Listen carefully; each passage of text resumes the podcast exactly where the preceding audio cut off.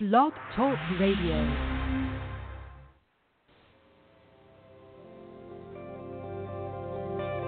Welcome to Talk Business with Howard, where CEOs, presidents, and business owners go for practical advice and creative solutions to help business flow.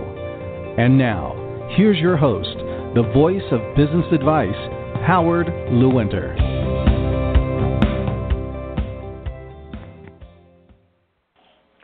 Hello and welcome to Talk Business with Howard. I am Howard Lewinter and I am always ready to talk business. Are you? As a CEO, president, or business owner, how many times have you heard you have to listen? You have to pay attention. What are they telling you?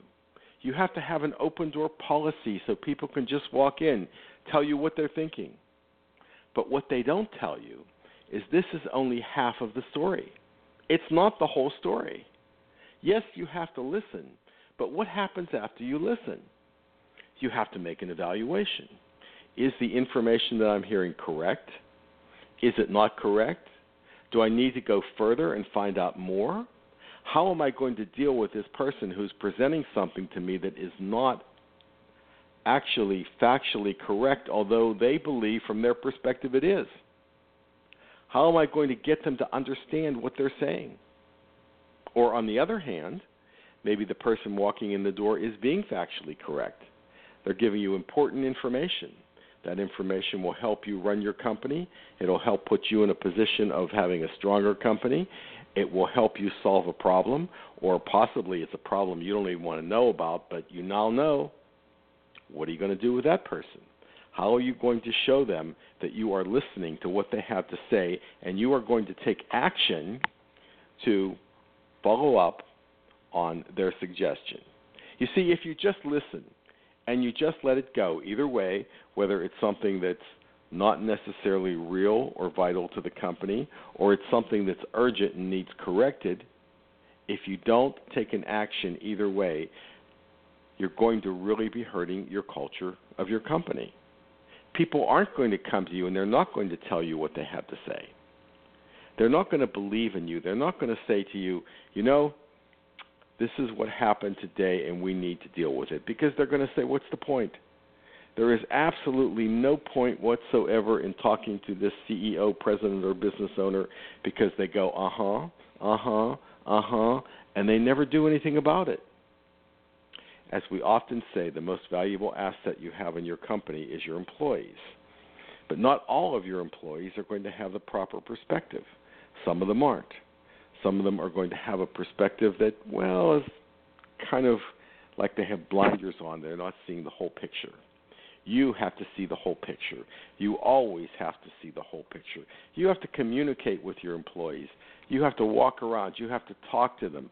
You have to get them to understand that you are not the enemy, that you are there to help them. You are help them to do do the, their job. You are help them to there to help them advance their career. You're there to help them. And if they don't feel that way, they're never going to come to you. If they feel betrayed by something that you said they say to you, they're never going to come to you. If they feel like it's the, the suggestion they're giving you is the most important thing that they can possibly tell you, and you either try to explain to them why it doesn't work or not take action, they're not going to come to you.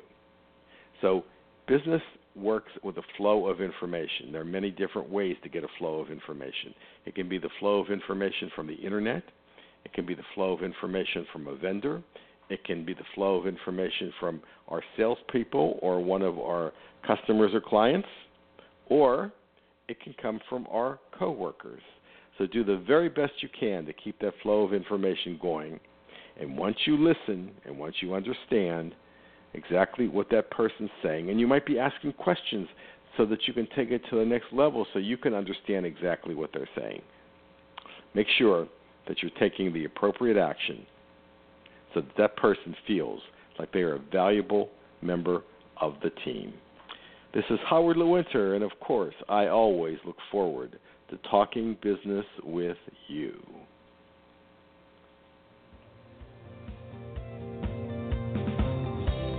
Connect with Howard anytime at talkbusinesswithhoward.com. You can also continue the conversation with Howard on Facebook, Twitter, and LinkedIn. Thank you for listening to Talk Business with Howard.